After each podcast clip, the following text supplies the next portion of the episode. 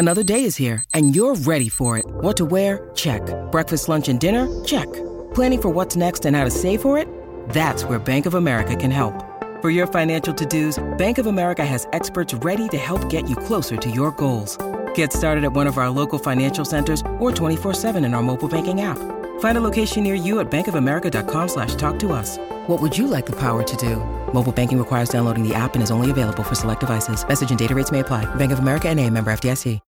This episode is brought to you by Shopify. Whether you're selling a little or a lot, Shopify helps you do your thing, however you cha-ching. From the launch your online shop stage, all the way to the we just hit a million orders stage. No matter what stage you're in, Shopify's there to help you grow. Sign up for a $1 per month trial period at shopify.com slash special offer, all lowercase.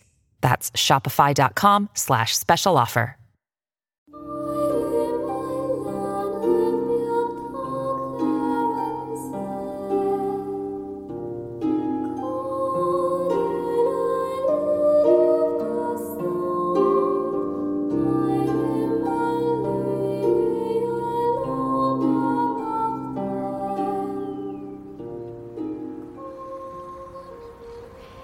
It's lovely here, Gran.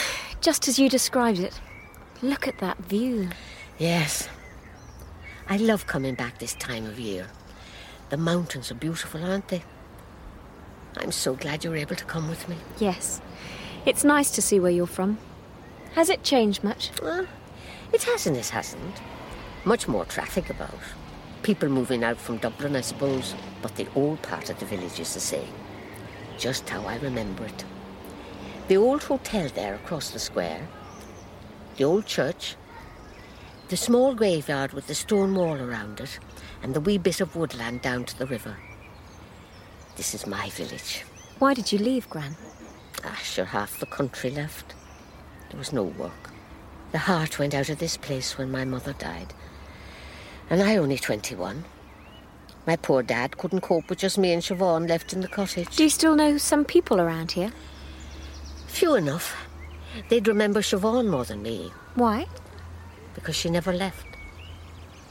Pity. It's all she ever talked about. Leaving, seeing the world. She had so many plans. Every evening I would walk from work, down the main street and I'd see her, sitting on this church wall, just like you are now, sitting with Sean, planning her big future.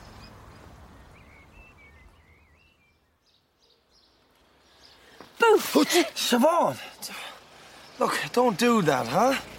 Shouldn't go creeping up to the graveyard like that. You're late. I was testing you, seeing how long you'd wait for me. 40 minutes I'm sitting here, huh? Why are you so cruel? I mean, you're often cruel to me. I was only teasing, Sean. I got held up at the hotel. A bunch of salesmen landed in and I had to stay on and serve them dinner. the ones from England can't believe all the food in Ireland, with them still rationed, even though the war is over this past year. There's great work to be had rebuilding London, they say. That's a... What would you want to be going over there for? Well, you've got a grand job here in the hotel. Hardly. Making beds and serving tables. Uh, well, you've got me. A farm labourer without two pennies to rub together. Wearing the backside out of his pants, sitting on this wall every day waiting for me. I might be poor, Siobhan, but you'll travel the world and never find anyone else to love you like I do. Ah, Sean. Will we go down by the river? Ah, I haven't the time.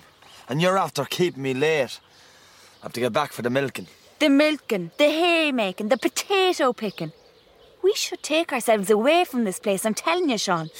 Somewhere with a bit of jizz. One of those English salesmen was telling me about London. We could go. Get jobs. Proper jobs. And look, you know well I can't leave me mother. She needs looking after. I'm, I mean, I'm all she has. Why don't we settle down here, huh? I mean, you could move into our house. I mean, my mother would love that. And play second fiddle to another woman in my own kitchen. Ah, look, it wouldn't be like that. Yes, it would. You'd have me an old woman before my time. I've seen nothing of the world. I've never even been to Dublin. I want more than that, Sean. Yeah, well, don't I know it? Don't I know it? Look, listen, I better head. Will you meet me tomorrow? I might, or I mightn't. Well, I'll be waiting here. Will you take me to Dublin sometime? Ah, if I had the money, you know I would. i'll I see you tomorrow? You'll have to wait and see. Ah, you always say that. And have I left you waiting yet? There's Sarah. Come on. Sarah, wait for me. Mum says you never talked about your sister much. Yes, well, uh, must be the Irish in me, burying the past. It all caused quite a scandal. It's strange being back here, especially with you. Me? You remind me of her. Oh, but she would have loved to hear of all your travels, your time in America. What happened to Siobhan, Gran? You see that hotel? That's where she worked, where she met him, Who? the salesman. He was from England. I don't know where or what he sold as he travelled around. Fancy car, hair slicked back. She was so young, easily led.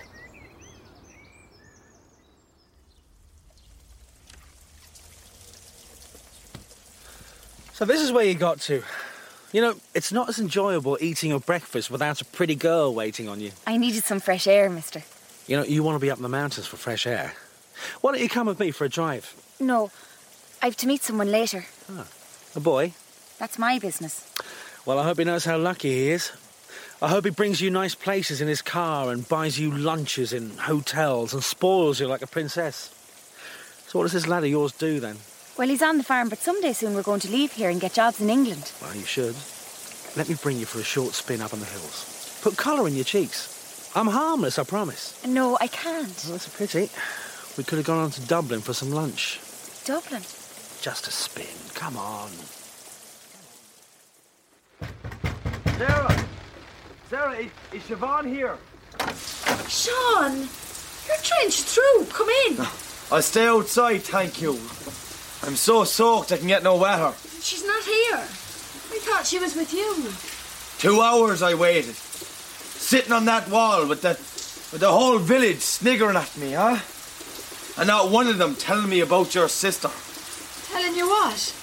What has she done? She tramped off in a car with some Englishman.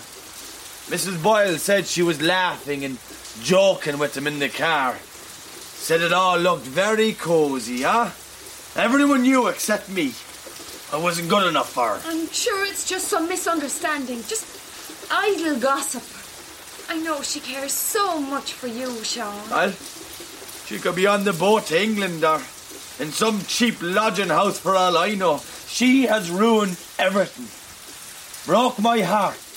Broke my heart, and for that, I'll never forgive her. Sean, I'm sure Siobhan wouldn't hurt you. She'd never go off with some stranger. Come in and wait for her. Tell her to keep away from me. And you would do wise to fetch your father. He's drunk again. No, good night. Sean! Uh, wait, Sean! Was she with the salesman all that time? She was walking home alone in the rain from the dark of the Devil's Glen, and she never said a word when she finally came through the door. I asked her nothing until she was ready to talk because she had the mother of all colds.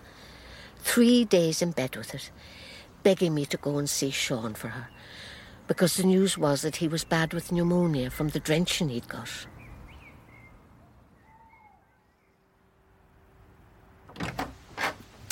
Did you see him? Did you explain? Oh, Siobhan. What?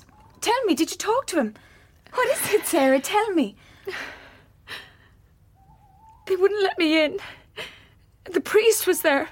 Family only, they said. He had breathing complications. He had no strength. Oh no! Please, not Sean. I'm so sorry. It's my fault. He was waiting for me. Don't even think that, Siobhan. He should never have waited so long in the rain. Don't you see? He loved me. He'd have waited forever if I told him to. I killed him. That is his grave. So sad. He was the same age as me. It was a terrible thing.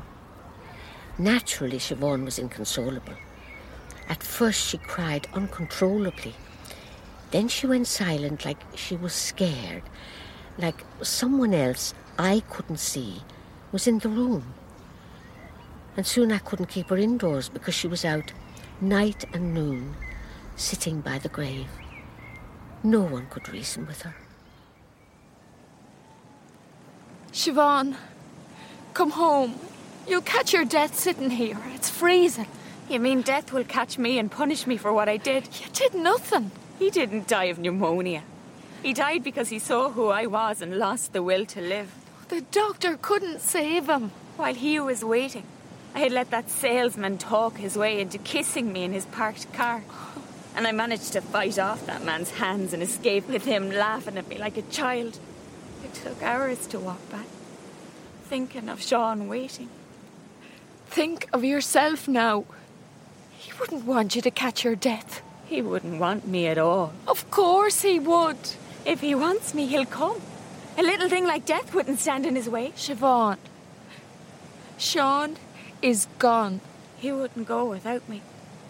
His ghost is watching somewhere by the church wall, testing my love and patience to see if I'm willing to wait for him like he waited.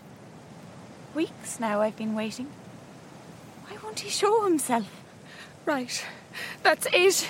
You're coming home now. Let go of me. You're my sister, and I'll not see you do this to yourself anymore. I sat by Siobhan's bed all that night and watched her sleep. I barely heard the knock when a neighbour called to say my father was rowdy in the pub, and if I didn't lure him home, the civic guards would be called to put him in the cells. Siobhan was sleeping so quiet. I was sure it was all right to slip out, just for a few moments, to cajole my father into taking my hand and coming home like a decent man. And when you came back, Siobhan was gone? Yes. I ran through the dark calling, but part of me knew I'd not catch her. She'd climbed this wall, passed through the headstones, and ran to the river. They found her body a mile downstream. Death by misadventure. That word has a dozen meanings. Over the years, many have claimed to have seen her ghost by the river. Some passer by, spotting a young woman walking out from those trees, staring ahead as if looking into someone's face, with no sign of fear until she falls in and disappears. Others see nothing, but passing at night they hear a splash of water. Where's her grave? It's beyond that far graveyard wall. The priest wouldn't let her be buried on consecrated ground, nor let me put up a stone for her. So I marked her grave with a mossy rock pulled from the river, one of the stepping stones that she always loved. Strangers sometimes see a girl skipping across the stones and think nothing of it until she stops in seeming mid-air where that rock used to be and stares back at them until she disappears. Have you ever seen her, Gran? I felt her and feel her still. After Daddy died, I left home. I've seen the world America, Australia, places she used to pin up magazine pictures of. I've come back here year after year and told her what they were like. But I'm too old to travel now. That's why I'm telling you. When I'm gone. Gran, you've years to live yet. When I'm gone, maybe every few years you'll come back. Tell her where you've been. Tell her about the world outside. I know you'll feel foolish sitting on this wall talking. But she'll be listening, and hopefully, I'll be alongside her, listening to.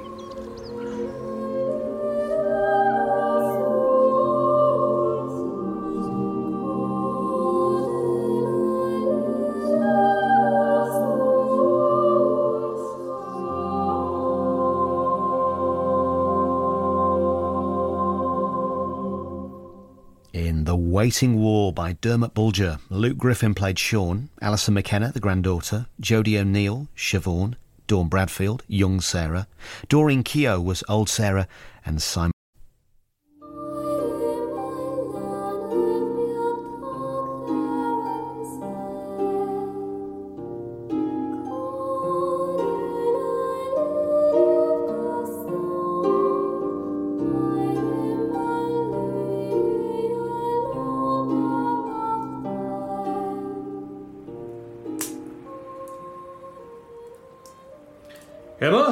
Refuse to have this conversation again. But, Father, please listen. I want to marry him. Marriage is not a simple whim. It's an altogether more complex business. This is no whim, Father. I love Sir Ashurst. He is the man I want to marry. It's that simple. It seems simple because you are little more than a girl child. A proper marriage settlement involves gold and property. I refuse to simply be sold to the highest bidder like some mare. You do me an injustice, Emma. I think only of you.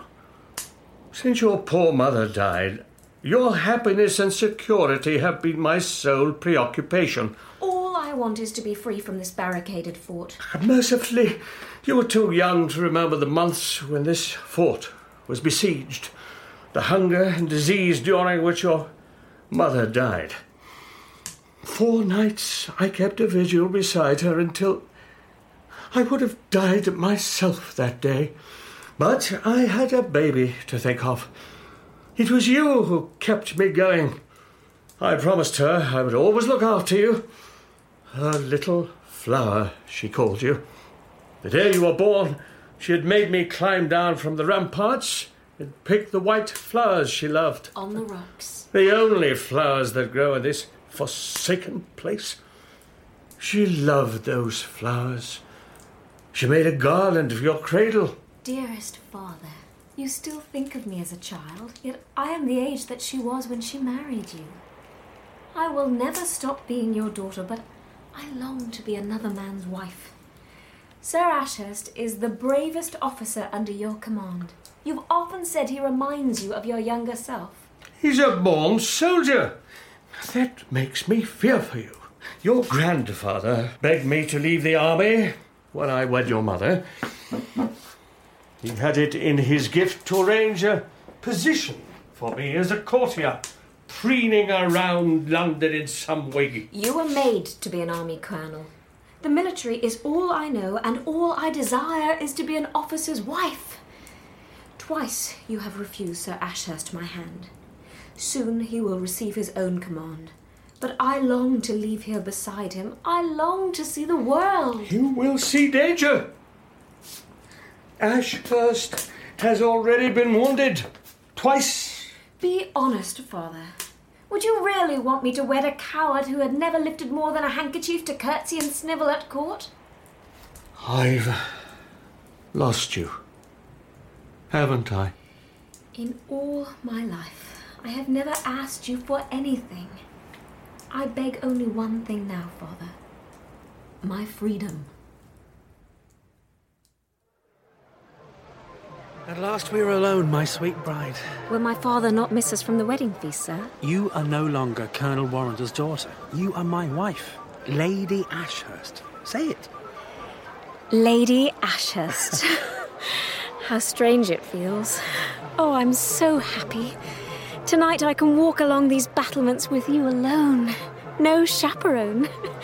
Why, I feel almost indecent. my love, we will be often alone from this night on, and in chambers where no chaperone would be appropriate. I hope you will not misjudge my shyness and modesty for reluctance. Ah, trust me. Awaiting your father's permission these three years, I have learnt patience. I trust your patience will be rewarded this very night. I love my father dearly, yet I confess that I will never feel free while we remain on this fort that he commands with such severity. These are dangerous times. The colonel may seem a hard taskmaster, but no soldier doubts that he is a fair one. They fear him, though. No man who follows orders need feel fear. Oh, my dearest Emma, from the first day I was stationed here, I knew you would one day be my bride. Tonight, your fellow officers are celebrating what you have acquired. Don't make yourself sound like a possession. How can I not feel like one after watching you and my father barter over every last gold piece? A good dowry is merely a means of showing that you're a lady of worth and standing. I asked for no more than your father felt it proper to give. Can I ask for nothing in return? It's your wedding night, Lady Ashurst. Ask for anything your heart desires. Anything? Anything in my power. You see those rocks below this parapet, sir? what need have you for a slab of rock? Well, hopefully not for me to sleep on. Your bed will be soft this night, and it will not be solitary. Look, Beyond the rocks, at that small patch of clay. You see? Uh-huh. The white flowers growing there, I see them. What strange they grow there. they possess a secret that makes them so precious to me. Then I shall not rest until I lay them on the pillow of your bridal chamber. Oh, Ashurst, wait until daybreak. The moonlight is weak. It, it was just a whim, it's too steep.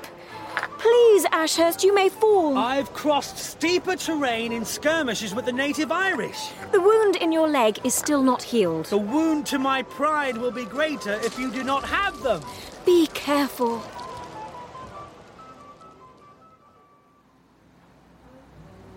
Five minutes, come on.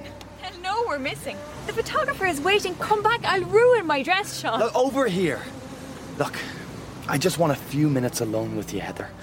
I'm fed up with smiling for photographs and meeting and greeting elderly aunties. Look, this is our day, and I just want to remember it. Ah, Sean. Nothing could make it more perfect. Beautiful here, isn't it? We were right to choose this place. Hang on. Who was that? Where? Up there on the ramparts, a, a girl in a long white dress. She she just vanished. I didn't see anyone. Maybe one of the guests. Your Aunt Sally, she's been fairly knocking back the champagne no, all no, day. no, no, no, no. She was young and she was running. I mean, where did she go? There's no way off that rampart. Look, maybe she's fallen. Sean, Look, I saw her. She looked scared. Uh, who was wearing white at the wedding? where are you going? Are you out of your mind? Look, I, I can't see anyone. It's just rocks. She's gone. What are you doing? Look, I'm gonna climb over, see if I can see her. Sean, please, wait, we'll get help. Be careful. Halt! Who goes there? Oh, why, Lady Emma, are you alone? She is with me, sentry. Return to your post. What are you doing outside the parapet, Sir Ashurst? An errand of love. Trying to reach those flowers, but I fear my leg may still be too weak. Well, maybe, maybe I can be of service. No, sir. no, I'm nearly there. I'm afraid my leg. Oh, please, sir, give me your hand. The flowers are of no significance, please. Climb up. Let me help. Lady Ashurst, will you accept my bouquet through an intermediary? Forget I asked for them, please. Uh, sentry, if you fetch them, you shall feel gold in your palm. But I can't desert my post, sir. I mean, you know the Colonel's temper. Then let me keep your watch. You do my task, and I will gladly do yours. Very well, sir. Here, take my tunic, sir. The night is cold for sitting, and I cannot climb with it. Thank you. It was a foolish request. Nonsense. They shall be your bridal garland. You're shivering, Lady Ashurst. Retire to our new chamber, and I will keep the sentry's watch, and shortly come to you bearing your secret flowers. Thank you, my dearest Ashurst. Put on the tunic in case you catch a chill, and please make sure the sentry comes to no harm. Sean, there's no one there. Please come back up here. It's dangerous there. He'll be fine. Sorry, you scared the life clean out of me. I didn't mean to startle you, dear. I'm just locking up. Oh, the number of men I've seen climb those rocks over the years. Is he trying to pick flowers for you? Flowers? No, why? Romantic young men always do. Climbing back up is when they always get scared. Maybe because they remember how long it took the sentry in the old story. Those flowers, the white ones, see, belonged to the bride of Charles Fort. 1677 it was. People still see her here often. See who? Lady Emma. You're the young couple getting married in the hotel, aren't you? Is that your bouquet? Yes. Beware of what you ask for on your wedding day. All Lady Emma wanted was flowers. Some claim that Lady Emma's father was alone when he made his rounds to check the sentries, and others say the colonel was drunk and accompanied by revellers from the wedding. All agree that the bridegroom must have drunk a lot himself to fall asleep, huddled in the shadows, with the sentry's tunic around him. Is this your best defense against the Irish colonel? He's asleep or drunk. Let the sentry feel your boots. He'll feel my pistol. A sentry who falls asleep on duty here knows the penalty. Go easy, Colonel. I must maintain order. Emma! What are you doing out here? Where's Ashurst? What's happened? Back to your chamber, child. There's no cause for alarm. That sentry was neglecting his duties. Sentry? Oh no. Oh, Father! Say you haven't shot him. Say the sentry has returned with the flowers. He was asleep. We could have all been besieged this very night by his negligence. You know the punishment. No! Oh, Ashurst! Please, no! She's raving, Colonel. Shall I fetch her husband? Yes, quickly, sir. Ashurst! Oh, my sweet, sweet Ashurst! Ashurst? That can't be Ashurst. You've killed the man I loved! You've killed me! What? How? I... There's a man climbing up the rocks. He's carrying something. Uh, flowers. You just couldn't bear to see me go free. You never wanted me to be happy. I hate this great fort and this country. I hate you. Oh, my child, I thought he was. He, he, he wore a, a tunic. Oh, Emma! Emma! Emma, wait! Emma, come down from there! I refuse to be your prisoner again. Tonight I shall sleep with my husband. Emma! Have you seen her ghost? When this fort was manned, children often talked of a young lady in white leaning over the cot at night or smiling at them from the end of passageways. Officers in her old room often saw a white figure walking through the wall where a door used to be. Do you believe in her? There are hundreds of ghosts here, love. Scullery maids seduced and discarded by soldiers, mothers who stole bread imprisoned in these dungeons. Oh, pay no heed, love. Haven't you a young man head over heels in love with you? Look, he's safe now. Help him up. Sean, take my hand. Oh, I, I had to make sure nobody had fallen. I mean, I could have sworn I saw someone. And I'm sure you won't be the last to see her either. What do you mean? I think you should concern yourself with one bride at a time. Go back to your wedding, son, and enjoy your happiness. Oh, Sean, look at you. You're so true. You could have been hurt. Come on, let's get back to the hotel. I really did think I saw someone. Look, let's go back inside to everyone. Yes. Wait, I need to do something. What did you do that for? My sisters will kill you when they've no bouquet to catch. I'm leaving it for a different bride. One who likes flowers.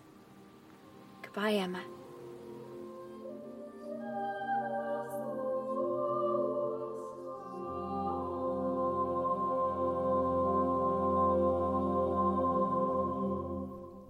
In The Wedding Bouquet by Dermot Bolger, Emma was played by Alison McKenna, Warrender by John Hewitt, The Old Lady by Doreen Keogh, Heather was Jodie O'Neill, ah Ashurst, Simon Delaney, and Sean and the Century by Luke Griffin, and the wedding guest, David Kelly. The producer was Gemma McMullen. Now, Doreen Keogh, who you might remember as the neighbour Mary in the Royle Family, or if you're as old as I am, Concepta in Coronation Street, well, she will be back in tomorrow's tale, The Waiting Wall. She plays a grandmother who returns to the village she grew up in and relives the scandal and tragedy of her sister. This is BBC. Discover why critics are calling Kingdom of the Planet of the Apes the best film of the franchise. What a wonderful day! It's a jaw dropping spectacle that demands to be seen on the biggest screen possible. I need to go. Hang on. It is our time. Kingdom of the Planet of the Apes. Now playing only in theaters. Rated PG 13. Some material may be inappropriate for children under 13. Hey, it's Kaley Cuoco for Priceline. Ready to go to your happy place for a happy price? Well, why didn't you say so? Just download the Priceline app right now and save up to 60% on hotels. So, whether it's Cousin Kevin's Kazoo concert in Kansas City, go Kevin, or Becky's Bachelorette Bash in Bermuda, you never have to miss a trip ever again. So, download the Priceline app today. Your savings are waiting. Go to your happy place for a happy price. Go to your happy price, Priceline.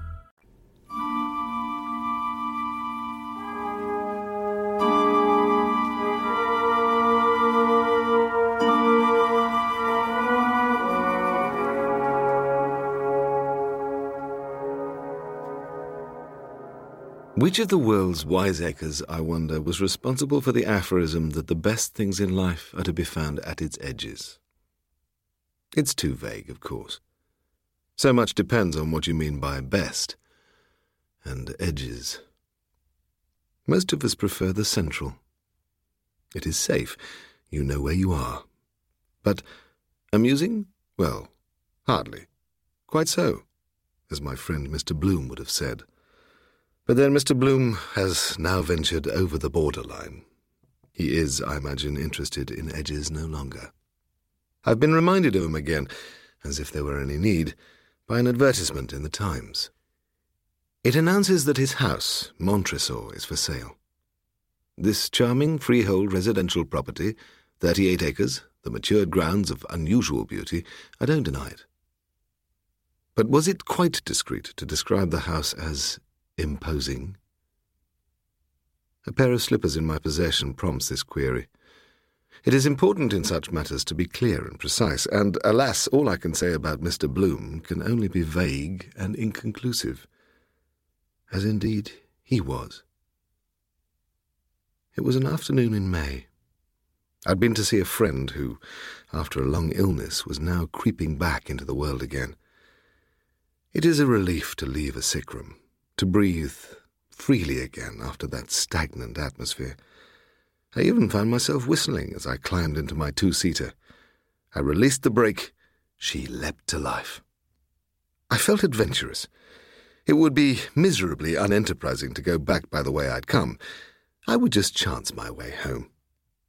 Two or three miles further on, I caught my first glimpse of Mr. Bloom's house, of Montresor and the mere quiet, diffident looks of it brought me instantly to a standstill.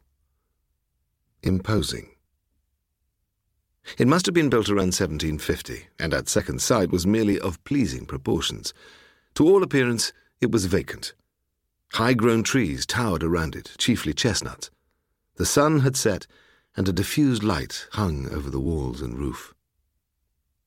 I had been debating whether to approach nearer on foot or to drive boldly in. I chose the second alternative, with a faint notion in my mind perhaps that it would ensure me, if necessary, a speedier retreat. But then premonitions are apt to display themselves a little clearer in retrospect. Anyhow, if I had walked up to the house, that night would not have been spent with Mr. Bloom. But it looked harmless enough, and I drove under the chestnut trees to the entrance. I sat on in the car, idly surveying the scene. No notice whatever seemed to have been taken of my intrusion. So presently I got out and mooned off to the end of the shallow stone vase terrace. Only a dense shrubbery beyond. I sighed and turned back. I came to the conclusion that the place was unoccupied. Indeed, my foot was actually on the step of the car when, as if at a summons, I turned my head and discovered not only that the door was now open, but that a figure, Mr. Bloom's, was standing on the threshold. Mr. Bloom. A memorable figure. He was well over six feet in height. He was both stout and fat, and his clothes hung loosely upon him. A black morning coat and waistcoat, brown trousers, and well cut boots. His head was bald, but his face was bushily bearded. He was surveying me from under very powerful magnifying spectacles. Are you interested in my house? he was saying. I made the lamest apologies, adding some trivial comment on the picturesqueness of the scene. But of this I am certain. The one thing uppermost in my mind, even at this stage in our brief acquaintance, was the desire not to continue it. Far from countenancing this inclination, however, Mr. Bloom was suggesting that I should come in. There was a suppressed eagerness in the eyes behind those glasses. And yet, even so, why should I have distrusted him? He pushed the door open. The glimpse within decided me. For the hall beyond was peculiarly attractive. It was panelled in light wood, the carving on its pilasters tinged with gilt. Empty, it would have been a fascinating room, but just now it was grotesquely packed with old furniture. It might have been some antique dealer's interior, prepared for a moonlight flit. But having thus enticed me in under his roof, Mr. Bloom rapidly motioned me on. At the dusky twist of the corridor, I found him awaiting me, his hand on an inner door. This is a study, he informed me. One moment, though, I think I neglected to shut the outer door. Dimmed old Persian rugs lay on the floor. There was a large writing table. The immense armchairs were covered in vermilion Morocco leather, and the walls were lined with books. The lofty chimney piece was surmounted by mouldings in plaster, some pagan scene. I was looking out of the long windows when Mr. Bloom reappeared. You are a lover of books, he was murmuring, and we were soon conversing amiably enough on the diversions of literature. At last I bluntly held out my hand, and in spite of his protestations, made my way out of the room. Mr. Bloom followed me, cooing his regrets that I could spare him no more time. The garden, my china. I persisted nevertheless, and myself opened the outer door, and there, in the twilight, sat my car. I had actually taken my seat in it, when I noticed that in a moment of absent mindedness I must not only have locked the gears, but that the Yale gear key was missing. I searched my pockets, leapt out and searched them again, and not only in vain, but without the faintest recollection of having even touched the key. I turned to Mr. Bloom. He was watching my efforts with an almost paternal concern. I've mislaid the key. Is it of importance? It's the gear key, I snapped. She's fixed, immovable, useless. I wish to heaven I. Most vexatious, dear me. Do you think by any chance, Mr. Dash, you can have put it into your pocket? I stared at him. The suggestion was little short of imbecile, and yet he had evidently had the sagacity to look for my name on the license. Where's the nearest town? I said. The nearest. Uh, let me see. Come in again. We must get a map. I produced my own from the car, but only an owl could have read it in that light. There was no alternative. I followed Mr. Bloom into the house again and on into his study. He lit a couple of candles, and we sat at the writing table and examined the map. The position was ludicrous. Montresor was miles from the nearest village. I folded my map and sat glooming. But why be disturbed? he entreated me. Why, a misadventure. But of no importance. You will give me the pleasure of being my guest for the night. Say no more. I protested, and once again began searching my pockets. Ah, I see what is in your mind. Think nothing of it. Yes, yes, yes. Comforts, convenience curtailed, I agree. But my good housekeeper always prepares a meal sufficient for two. Mere habit, Mr. Dash. And I will forage for myself. He beamed. As a matter of fact, I am preparing to leave, he told me, as soon as it is convenient.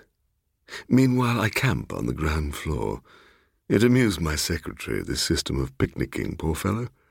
At least for a while. He came to a standstill on the threshold of the room into which he was leading me. Candles burned on the oak table set for our evening meal. I must explain, he was saying, that my secretary has left me. He's left me for good. He is dead.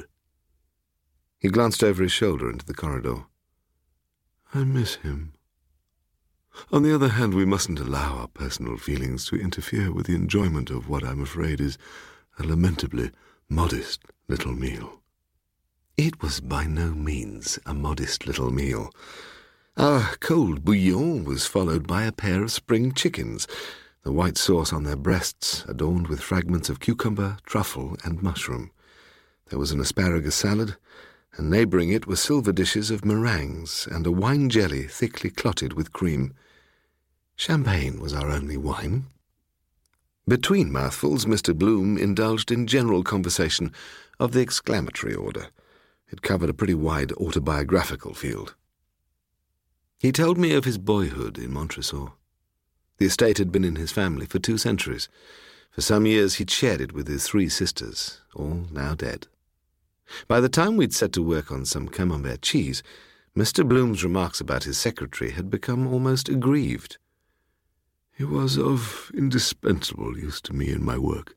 Indispensable. We differed in our views, of course. No human beings ever see perfectly eye to eye on such a topic. In a word, the occult. He laid his left hand on the table. We succeeded in attaining the most curious and interesting results from our little experiments. I could astonish you. I tried in vain to welcome the suggestion. My own personal view, he explained, is that his ill health was in no way due to these investigations. My secretary, Mr. Dash, was found dead in his bed. That is, in his bedroom. Speaking for myself, I should prefer to go quickly when I have to go at all. You will agree, my dear sir, that to see eye to eye with an invalid for any protracted period is a strain. Not a happy youth, ever, but still meaning well. We shared the same interests. He had his own views, but was at times exceedingly obstinate about them. He had little staying power. He refilled his glass. You know the general process, of course. And he forthwith embarked on a long and tedious discourse concerning the uses of the planchette, of automatic writing, table tapping, and all the other paraphernalia of the spiritualistic sales. Nothing I could say or do, not even deliberate yawning, had the least effect on Mr. Bloom's fluency. Lung trouble appeared to have been the cause of his secretary's final resignation. But if the unfortunate young man had night after night been submitted to the experience I was now enduring, boredom alone would have accounted for it. The cascade of talk suddenly ended. Mr. Bloom fixed me in silence under his glasses. You yourself have possibly dabbled a little in my hobby? I had indeed. In my young days, my family had possessed an elderly female friend, a Miss Allgood. She was gaunt, loquacious, and affectionate, and she had a consuming interest in the other world. I hear her now. On the other side, my dear Charles. Another plane, Charles. I used to go to tea with her occasionally, and she would bring out the little round table and the wine glass and the cardboard alphabet, and we would ask questions of the unseen, and she would become flushed and excited, while she urged me now to empty my mind and now to concentrate and we enjoyed astonishing revelations. These spiritualistic answers to our cross examination were at the same time so unintelligibly intelligent and yet so useless that I had been cured once and for all of the faintest interest in the other side. I explained this to Mr. Bloom. I don't say that you get nowhere, but my personal opinion is that the whole business is a silly and dangerous waste of time. His eyes never wavered. Quite so. But not exactly. Nowhere, it may be. And then, as I sat looking at him, his face went out, so to speak. It became vacant. The unspeculating eyes remained open, but he, Mr. Bloom, was gone. And for perhaps two minutes I sat there in a solitude I do not covet to experience again. Yet, as I realized even then, Mr. Bloom had succeeded in this miserable maneuver merely by a trick. The next instant his bluish eyes became occupied, and he looked at me with a leer of triumph. He gave me no time to reflect on this piece of buffoonery. So, so, he was informing me, shut us up or shut us down. We are what we are. And what you've been saying, my dear Mr. Dash, amuses me. Extraordinary, most amusing. Quite so. Like a fool, I mentioned Miss Allgood. I see. A superannuated novice. You pay your money and you take your choice. Pooh. Banal. I hotly defended my old friend. Ah, indeed, an old maid. Have no fear, Mr. Dash, she is not on my visiting list. With that he took out his watch, a gold half-hunter. Now, let me see. Nine o'clock. Mm. Mm, just nine. We have a long evening before us. Believe me, I am exceedingly grateful for your company and regret that. But I see you've already condoned an old man's foibles. There was something curiously aimless, even pathetic, in the tone of that last remark. He rose from the table with one of the candlesticks in his hand. In his study, a dusky moonlight loomed beyond the windows. And now, Mr. Dash, your room. Where shall we be put? He stood looking at me. My secretaries now? But one has reluctances, perhaps. I myself sleep in here. He stepped across and drew aside a curtain hung between the bookcases. But there was not light enough to see beyond. The room I propose is also on this floor, so we should not, if need be, be far apart. Eh? What think we? Well, now, come this way. He led me out to a room along the corridor. It was a bed and a sitting room combined, and its curtains and upholstery were of pale purple. The bed was in a corner by the window, and there again the dusky moonlight showed. This was the last place on earth. These walls, these colours, this bookcase, that table, which Mr. Bloom's secretary had set eyes on before setting out, not to return. How's that, then? My host watched me. I mumbled my thanks. Capital, cried Mr. Bloom. Eureka! My only apprehension. Well, you know how sensitive people can be. I leave you reconciled, then, my dear Mr. Dash. You, you will find me in the study. He lit the candles on the writing table and withdrew. I took one of the candles and glanced at the books. They were chiefly of fiction and a little poetry. On the writing table were a couple more, and a black book, its cover stamped diary, and on the flyleaf, S.S. Champneys. I turned to the last entry, dated just months before. Just a few scribbled words. Not me, at any rate. Not me. But even if I could get away for. The ink was smudged a mere scrap of handwriting, and that hasty smudge of ink. They resembled an incantation.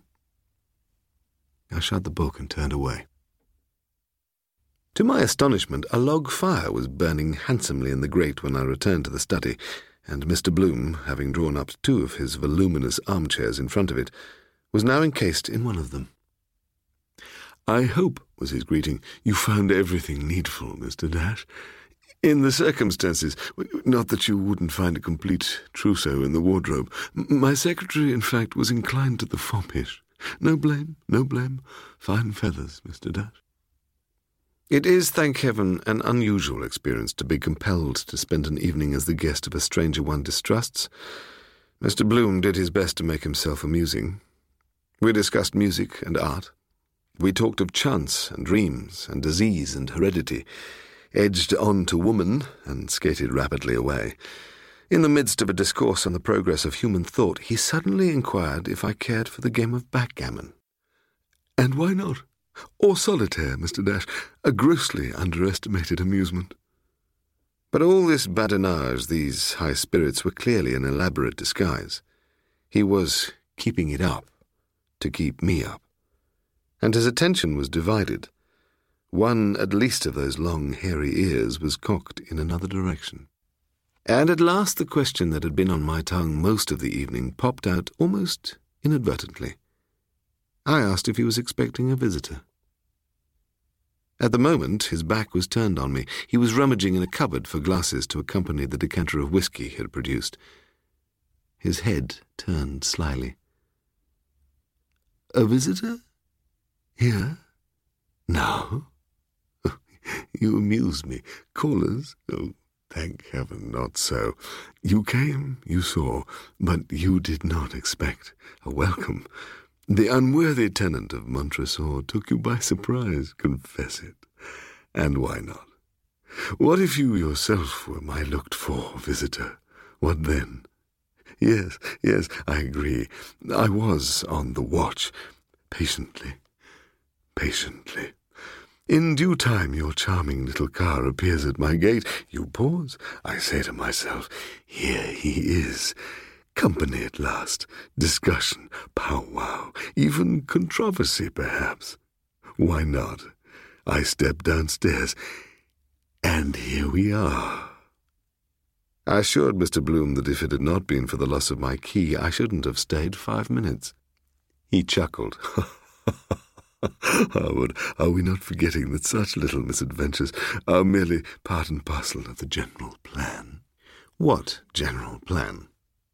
Mr. Dash, pray let us no longer treat each other like witnesses in the witness box. Have a little whisky? Pure malt? A tot? One of the few exasperating things about my poor secretary, Mr. Champneys, was his aversion to alcohol. His own word. Three hundred pounds a year, Mr. Dash, no less. And everything found. Soda water or Apollinaris? In sheer chagrin, I drank the stuff and rose to turn in. Not a bit of it. With covert glances at his watch, Mr. Bloom kept me there until it was long past midnight. And try as he might to conceal it, the disquietude that had peeped out earlier in the evening became more and more obvious. Once he raised his hand and openly sat listening. Tell me, Mr. Dash, was I deceived into thinking I heard a distant knocking? In a house as large as this, articles of some value, we read of violence. I inquired with clumsy irony if there would be anything remarkable in a knocking. Don't your friends from the other side ever volunteer a rap or two on their own account? A rap or two? He echoed me blandly, but his lips trembled. I had had enough, and this time had my way. He accompanied me to the door of the study and held out his hand. If by any chance you should want anything in the night, you will remember where to find me. I'm in there, he pointed. And now our evening is at an end. But who knows? Never matter. What must come, comes. At last I was free. I made my way to Mr. Champney's bedroom and locked the door. The one thing in my mind was relief at finding myself alone again. No talker has ever more completely exhausted me than Mr. Bloom.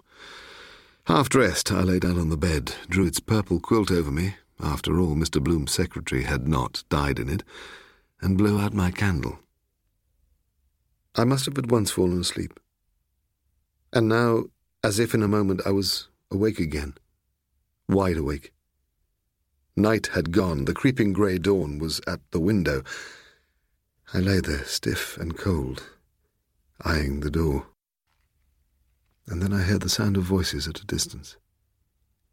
At that, a deadly chill came over me. I stepped soundlessly onto the floor, looked about me, but in vain in the half light for the coat I had been wearing the previous night, and slipped on instead a pair of Mr. Champney's slippers and the silk dressing gown that hung on the door hook. In these I was not exactly myself, but at any rate ready for action. I unlocked the door. The voices were more distinct now. One of them, I fancied, was Mr. Bloom's, but there was a curious similarity between them. It might have been Mr. Bloom talking to himself. I listened, but could detect no words. And then the talking ceased.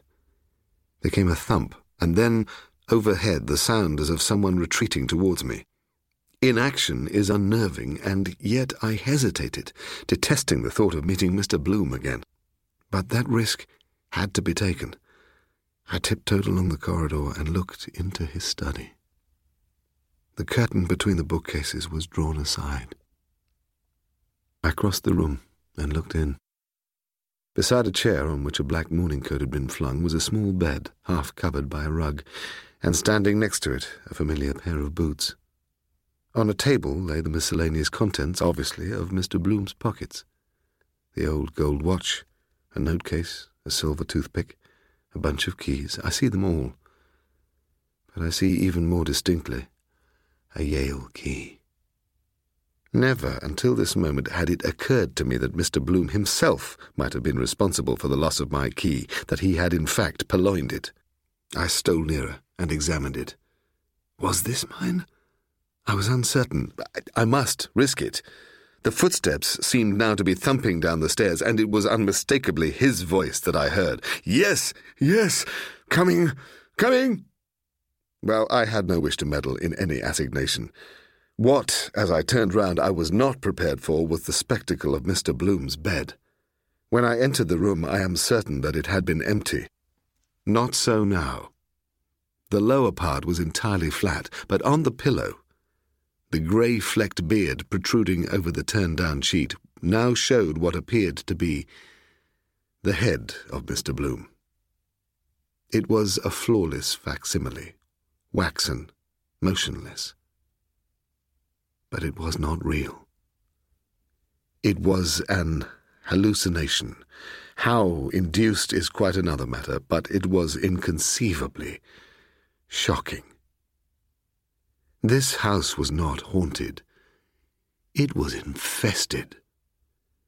Without another glance at the bed, I made my way as rapidly as possible to the door and broke into a run. Just as I had left her the previous evening, my car stood awaiting me beneath the porch. My heart literally stood still as I inserted the key. But all was well.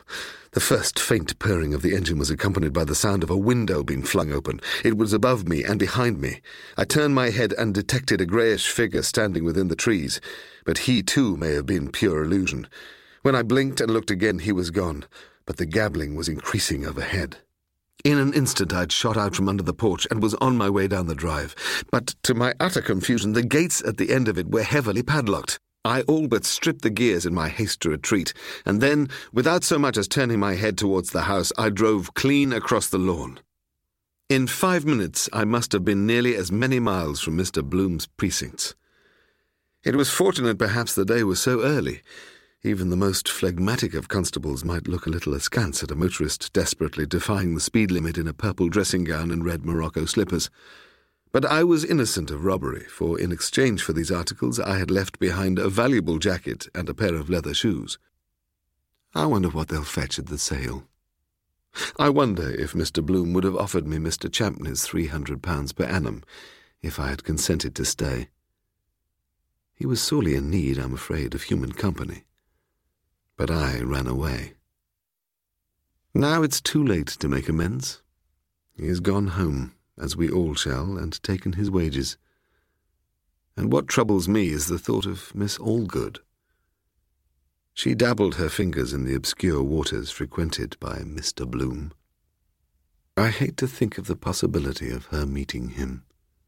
For whatever Mr. Bloom's company in his charming house may have consisted of, and here edges in the obscure problem of what the creatures of our thoughts are made on. And quite apart, too, from Mr. Bloom's character and effects, my chief quarrel with him was his scorn of my harmless old friend. I would like, if only I could, to warn her against him. Those affectionate, saddened, hungry eyes.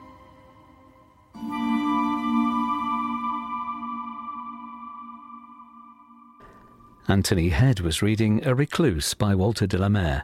The producer was Lawrence Jackson. And we'll have another ghost story by Walter de la Mare tomorrow when a man recalls the love affair he witnessed as a child and that will influence the rest of his life. For the first seventh dimension of 2019, a sci fi classic from Philip K. Dick. I needed to find these androids, test them, and retire them. What if they don't want to take the test? You're gonna have to act dumb. Hundreds of people get tested every week. It's standard. What if the test doesn't work and they pass, but I'm certain they're droids? Retire them anyway. All Hallows.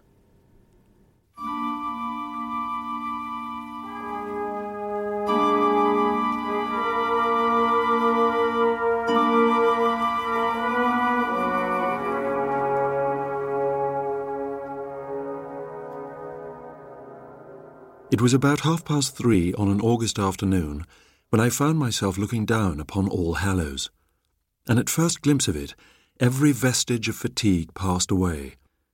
Having at last reached the end of my journey, dust, heat, wind, having come limping out upon the green sea bluff beneath which lay its walls, I confess the actuality excelled my dreams of it. What most astonished me, perhaps, was the sense not of its age, but its air of abandonment. It lay couched there as if in hiding in its narrow sea bay. No other roof, not even a chimney, was in sight, only the dark blue arch of the sky and that gaunt coast fading away into the haze of a west over which were already gathering the veils of sunset. I should have come earlier. The distance was of little account, but nine flinty hills in seven miles is certainly hard commons. No, I shall not forget that walk, or the conclusion of it, when all but dead beat I stretched my aching limbs on the turf which crowned that last hill and feasted my eyes on the cathedral. I continued for a while to watch All Hallows, to spy upon it, and no less intently than a sentry, who, not quite trusting his eyes, has seen a shape approaching in the dusk. Those gigantic statues, for example, which flank the base of the tower, images of angels and saints I had learnt from my guidebook. Only six of them could be visible from where I sat. And yet I found myself counting them again and again, for my first impression had been that seven were in view. But what folly to have been frittering time away at an hour when no doubt the cathedral would soon be closed. There was but one faint chance left of making an entry, and so at last I found my way into All Hallows, entering by a dwarfish side door with zigzag mouldings. There hung for corbel to its dripstone a curious leering face, its forked tongue out to give me welcome, and an appropriate one too for the figure I made. But once beneath that prodigious roof tree, the hush, the coolness, the unfathomable twilight drifted in on my small human consciousness. Except for the windows over my head, filtering with their stained glass the last radiance of the sun, there was but little visible colour and an economy of decoration. To the east, a dark wooden multitudinously figured rood screen shut off the choir and the high altar from the nave. I seemed to have exchanged one universal actuality for another, the burning world of nature for this oasis of quiet. Twenty or thirty paces away, an old man was standing. To judge from the black and purple gown he wore, he was a verger. He had not realized, it seemed, that a visitor shared his solitude. He was listening. His head was craned forward, and as I watched, he raised his eyes and scanned the complete upper regions of the northern transept. He continued so long in the same position that I at last determined to break in on his reverie. At the sound of my footsteps, he turned. He resembled one of those old men whom Rembrandt delighted in drawing the knotted hands, the black drooping eyebrows, the thin lipped ecclesiastical mouth. White as a miller with dust, hot and draggled, I was hardly the kind of visitor that any self respecting custodian would welcome, but he greeted me with every courtesy. I apologized for the lateness of my arrival. Until I caught sight of you, I, I hadn't ventured far, otherwise, I might have found myself a prisoner for the night. The old man smiled. As a matter of fact, sir, the cathedral is closed to visitors at four. Services are not as frequent as they were. Visitors are rare too. We are too far out of the hurly-burly to be much intruded on. Not that them who come to worship are intruders, far from it, but most that come are mere sightseers. Well, I cannot claim to be a regular churchgoer, I said. I am myself a mere sightseer, and yet, even to sit here for a few minutes is to be reconciled. Ah, reconciled, sir, the old man repeated. I can well imagine it after a journey on such a day as this, but to live here is another matter. It must be desolate in winter. We have our storms, sir, he agreed. You'd be astonished at the power of the winds. I mustn't detain you, I said, but you were saying that services are infrequent now. Why is that? Pray, don't think of keeping me, sir, but I was supposing you may have seen something that appeared in the newspapers. We lost our dean, Dean Pomfrey, last November. I held my peace, and the old man, as if to make amends, asked me if I would care to see the building. The light is smalling, he explained, but if we keep to the ground level, There'll be a few minutes to spare, and we shall not be interrupted if we go quietly on our way. For the moment, the reference eluded me. I could only thank him for the suggestion. I explained, too, that I had read of Dr. Pomfrey's illness. Ay, sir, a saint, if ever there was. But it's worse than illness, sir. It's oblivion. He dropped his voice. But sharing one's troubles is sometimes a relief. You see, sir, I am myself, and have been for twelve years now, the Dean's verger. And our Dean was a man who was all things to all men. None of your apron and gaiter high and mightiness whatsoever, sir. And then that. And to come on us without warning, or at least without warning as could be taken as such. I followed his eyes into the darkening spaces above us. A light like tarnished silver lay over the soundless vaultings. You must understand, sir, the old man continued. The procession for divine service proceeds from the vestry, out under the rood screen, and into the chancel there. If you stand to the right, you will see the altar screen, 14th century work, Bishop Robert de Beaufort, a unique example. But what I was saying is that when we proceed for the services, it has always been our custom to keep close together. Well, on that afternoon, I had turned as usual to bow Dr. Pomfrey into his stall, when I found to my consternation he wasn't there. The old gentleman had left the vestry with us, that I knew, and then not a vestige. I hurried back, thinking he must have been taken suddenly ill. And yet, sir, I was not surprised to find the vestry vacant. No, our beloved Dean was gone for ever. He had been, the old man whispered the words, abducted, sir. Abducted? He was found, sir, late that night, sitting in a corner, weeping, a child. He didn't know us, sir, didn't know me. Just simple, harmless, memory all gone. If you will just follow me, he whispered. There's a little place where I make my ablutions that might be of service, sir. We could converse there better. The old man turned and led the way with surprising celerity and came to a nail studded door. He opened it and admitted me into a recess under the central tower, whose only illumination was that of the ebbing dusk from within the cathedral. With trembling rheumatic fingers, he lit a candle and pushed open another door. You will find a basin and a towel in there, sir. I entered.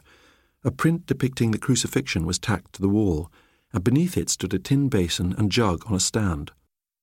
Never was water sweeter. I laved my face and hands and drank deep, my throat like a parched river course after a drought. When I returned, the old man was standing before the window. All Hallows, I might say, sir, is my second home. I have been here, boy and man, for fifty-five years. Dr. Pomfrey might be with us now in his own self, if only common caution had been observed. But now that the poor gentleman is gone beyond all that, there is no hope of action left. They meet and they have one expert, then another down from London. And I don't say they're not knowledgeable gentlemen, but why not tell all? Why keep back what we know? It's we, sir, and not the rest of the heedless world outside who are responsible. And what I say is, no power here or hereunder can take possession of a place while those inside have faith enough to keep them out. But once let that falter, the seas are in. And when I say no power, sir, I mean with all deference, even Satan himself. What is wrong here? I asked. Wrong, sir? Why, I am not doubting that the gentlemen I have mentioned have the salvation of the cathedral at heart, but they refuse to see how close to the edge of things we are, and how we are drifting. So far as my knowledge tells me, there is no sacred edifice in the kingdom of a piece that is with all hallows that is so open, open, I mean, sir, to an attack of this terrifying nature. Terrifying? Terrifying, sir. Where else, may I ask, would you expect the powers of darkness to congregate in open besiegement than in this narrow valley? First, the sea out there. Are you aware, sir, that ever since living remembrance, flood tide has been gnawing its way into this bay to the extent of three or four feet per annum? And think of the floods and gales that fall upon us autumn and winter through. They make the roads well nigh impassable. Are you aware, sir, I continue, that as we stand now we are above a mile from the nearest human habitation? I warrant that if, and which God forbid, you had been shut up here during the night, and it was a near thing, but what you weren't, I warrant you might have shouted yourself dumb with not a human soul to help you. Well, I smiled. As a small boy, one of my particular fancies was to spend a night in a pulpit. But I take it, sir, if you had ventured to give out a text up there in the dark hours, your innocent young mind would not have been prepared for any kind of congregation. You mean this place is haunted? I mean, sir, that there are devilish agencies at work here. He raised his hand. Don't I entreat you, dismiss what I am saying as the wandering of a foolish old man.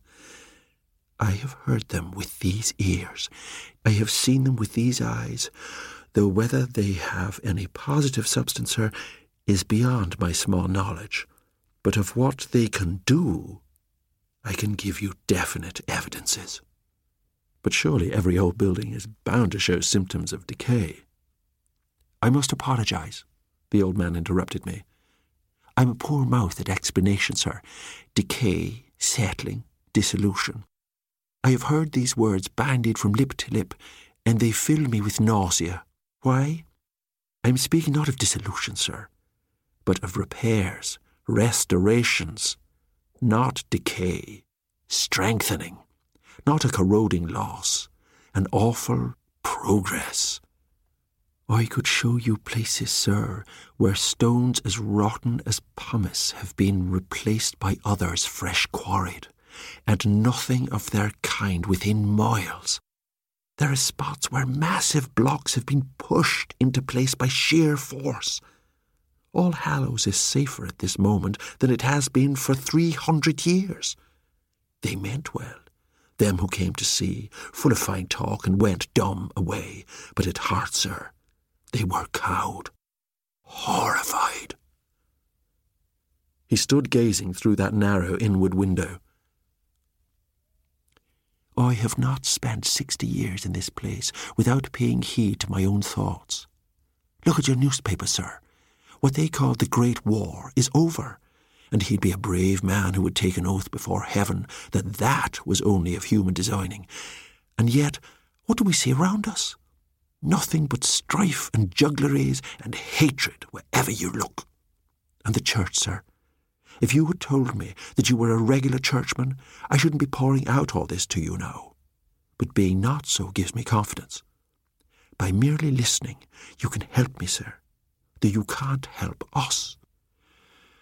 You see, sir, he went on dejectedly, I can bear what may be to come. Tell me the worst, and you will have done an old man a service he can never repay. Tell me, on the other hand, that I am merely groping along in a network of devilish delusion, sir. Well, in that case, I hope to be with my master, with Dr. Pomfrey, as soon as possible. We were all children once. I sometimes find myself looking at a young child with little short of awe, sir, knowing that Within its mind is a scene of peace and paradise of which we older folk have no notion, and which will fade away out of it as life wears in. I was at a loss to answer him. The fact is, he looked cautiously about him. What I am now being so bold as to suggest may put you in physical danger. On the other hand, we can leave the building at once, if you are so minded. In any case, we must be gone before dark sets in. Even mere human beings are best not disturbed at any night work. Besides, I once delayed too long myself. Perhaps if I'd been a little less credulous or less exhausted, I should have begun to doubt this old creature's sanity. But then there was All Hallows itself to take into account. Even now, in this remote candlelit room, the vast edifice seemed to be gently and furtively fretting its impression on my mind. I only wish I could be of any real help, I said. The old man's expression changed, as if at the coming of a light. Why then, sir, let us be gone at once. You are with me, sir. That was all I hoped and asked. Now there's no time to waste. He lowered his voice. What I would suggest, sir, if you've no objection, is your kindly grasping my gown. There will be a good deal of up and downing, but I know the building blindfold. He opened the door and blew out the light. We were instantly marooned in an impenetrable darkness, and we set out on our expedition. I clung, I confess, desperately tight to my lifeline as we groped onward. I found myself steadily ascending, and then in a while brushing along a gallery or corkscrewing up a new staircase. Once, to recover our breath, we paused opposite a slit in the masonry at which to breathe the tepid sweetness of the outer air, and I caught a glimpse of the night's first stars. We then turned inward once more, ascending. Dead still here, sir, if you please. There's a drop of some sixty feet a few paces on. As we approached the edge of this stony precipice, the gloom paled a little, and I guessed that we must be standing in some coign of the southern transept. It seemed the northern windows opposite us were boarded up. Gazing out, I could detect scaffolding poles like knitting needles thrust out from the walls and a balloon like spread of canvas above them. For the moment, my ear was haunted by what appeared to be the droning of an immense insect. But this presently ceased. You will understand, sir, breathed the old man. The scaffolding over there was put up when the last gentleman came down from London to inspect the fabric. Now, sir. I strained every sense, and yet I could detect not the faintest murmur under that wide spreading roof.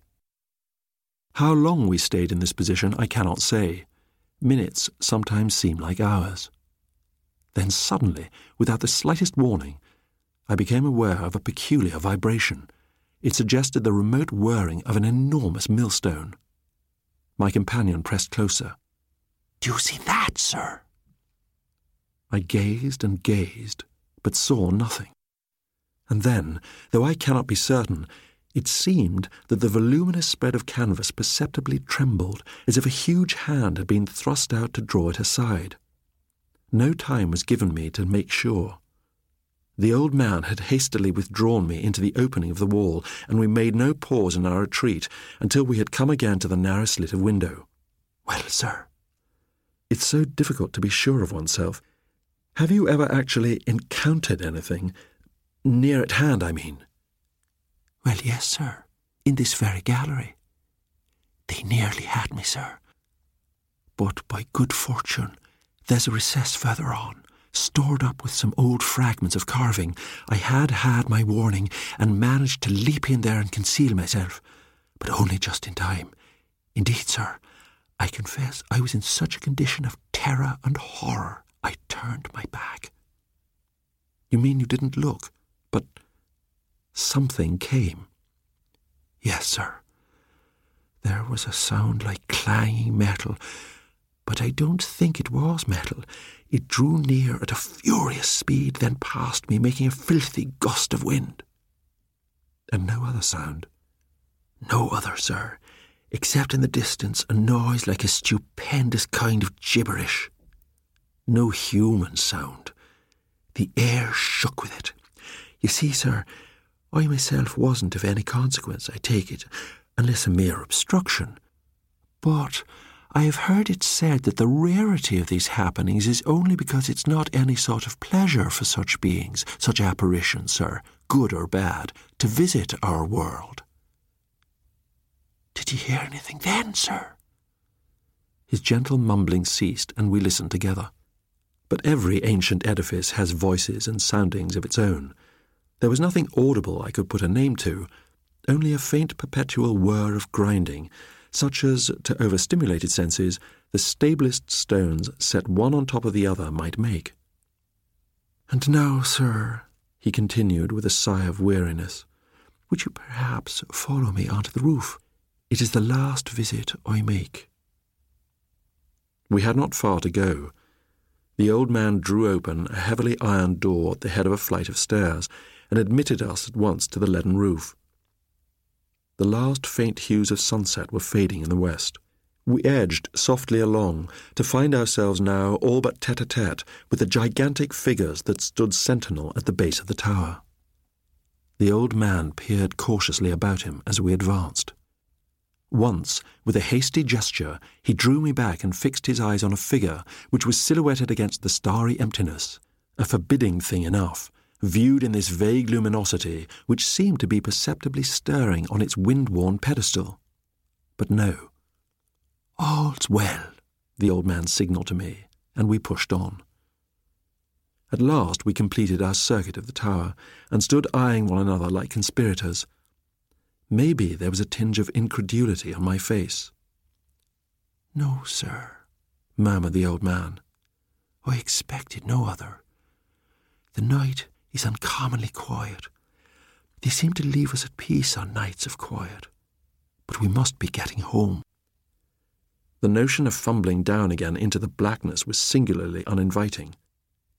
To gain a moment's respite, I inquired about getting a bed for the night in the village, and, as I had hoped, the old man himself offered me hospitality. I thanked him, but still hesitated to follow, for I was trying to discover what peculiar effect of darkness a moment before had deceived me into the belief that some small animal, a dog, I guessed, had taken cover behind the stone buttress nearby. But that apparently had been a mere illusion. Nothing stirred now. You were saying, I pressed him, that when repairs at the building were in contemplation, even the experts were perplexed by what they discovered. What did they say? Say, sir? Examine that balustrade which you're leaning against. Look at that gnawing and fretting above the lead. All that is honest wear and tear, constant weathering of rain and wind.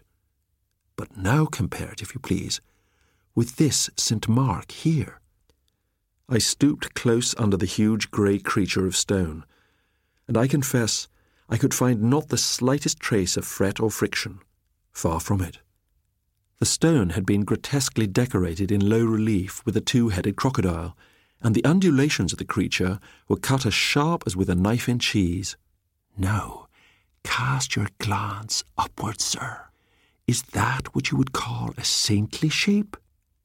What I took to represent an eagle was perched on the image's lifted wrist, but lowering and vulture like. The head of the figure was poised at an angle of defiance. Its whole aspect was undeniably sinister and intimidating. Aye, sir, and so with some of the rest of them, the old man commented. There are other wills than the Almighty's. But one doesn't repair in order to destroy. No, sir. And why not? To give strength for evil purposes. Would that be time wasted, if such was your aim? An institution may be beyond dying, sir. It may be being restored for a worse destruction.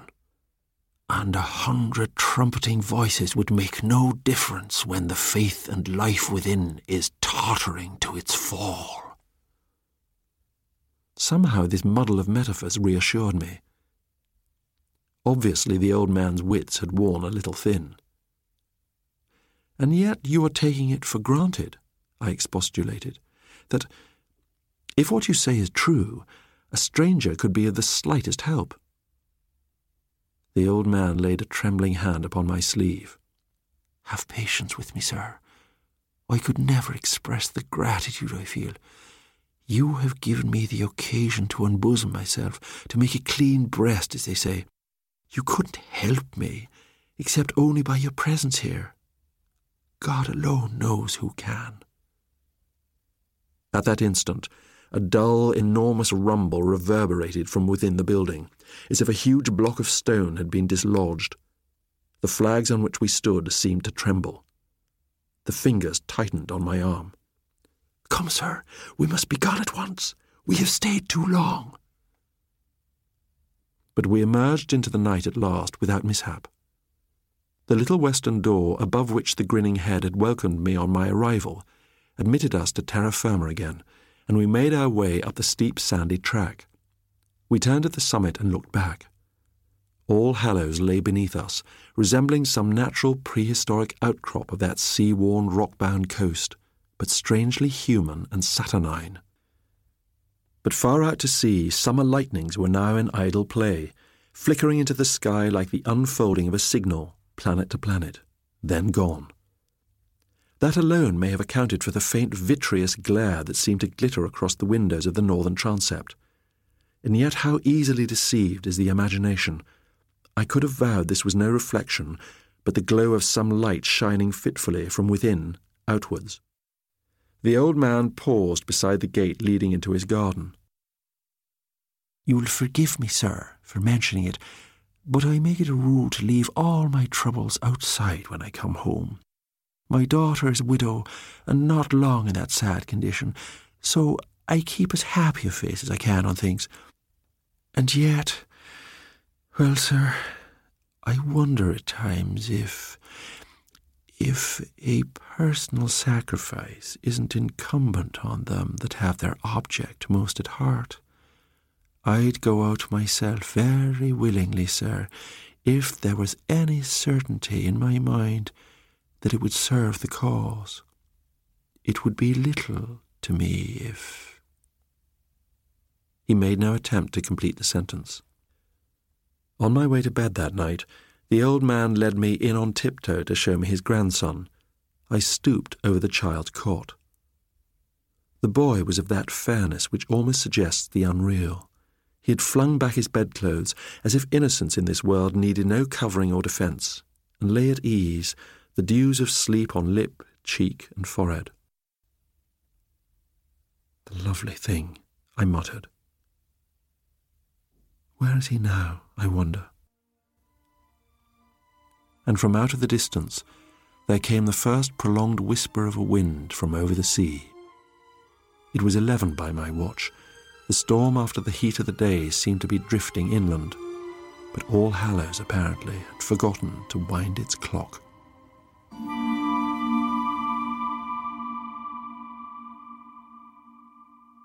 Richard E. Grant was reading All Hallows by Walter de la Mare.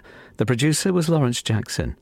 And we'll have another ghost story by Walter de la Mare tomorrow about two boys spending a holiday with a sinister aunt, an experience that will mark them forever. This is. This is. This is. BBC. BBC. Radio 4. Radio 4 Extra.